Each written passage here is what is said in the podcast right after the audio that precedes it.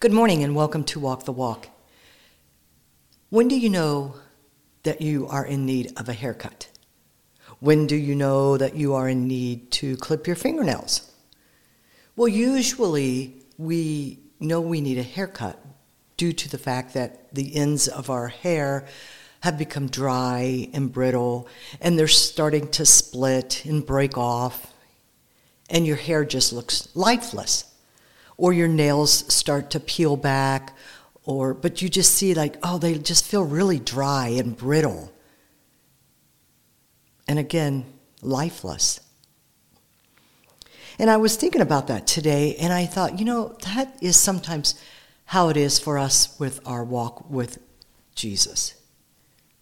We become lifeless. We come, become dry and brittle. And to the point where we almost cut ourselves off. And like I said, we cut ourselves off from God. Have you noticed that your life you just like I just don't feel it anymore. I don't I don't feel like I'm close to God anymore. I feel like he's just kind of abandoned me and and uh, he's leaving me high and dry and uh, I just don't feel it. I don't feel his presence. Are you cutting yourself away from Him? You know, I don't know if you know, that was my first career. Um, I was a hairdresser, and many people would come in and they just want to hold on to the length of their hair. It's so long, and I don't want to get it cut, and they can't figure out why. It's just really not growing. Well, if you knew anything about your hair, it grows from the follicles, from your scalp, where all the blood and the goes and the nourishment, that's what makes your hair grow. And as your hair grows out, it gets exposed to uh, weather and, um, and it's just farther away from the scalp, eventually causing your hair to dry out. And you have to cut those ends off. Because eventually it all breaks off to the point where it just looks horrible. But some people just want to hold on to that length. No, I'm never going to get a cut. I like my hair this long and I just want to keep the length to the point of when it's time to get a cut, they almost have to get five, six, seven inches cut off because they've let it get so far away that they just can't save it. Now, am I saying that you get yourself so far away that you cannot be saved?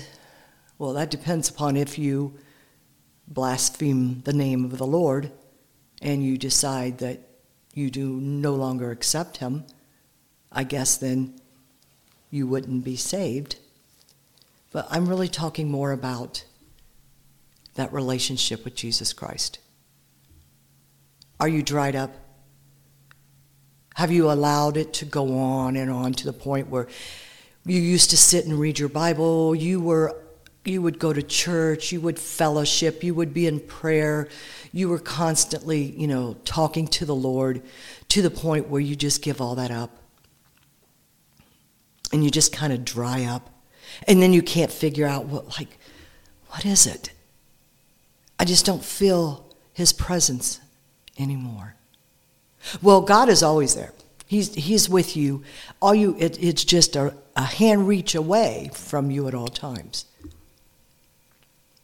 Now, if you keep pushing him away and pushing him away and just saying, you know, I don't want you in my life, he's not going to force himself on you. But he would like for you to cut away that dead stuff. Renew yourself. If that's what you feel, I need a renewing. Renew yourself with Jesus. Let him know. He knows, but let him know with your mouth that I have been so far from you, Lord.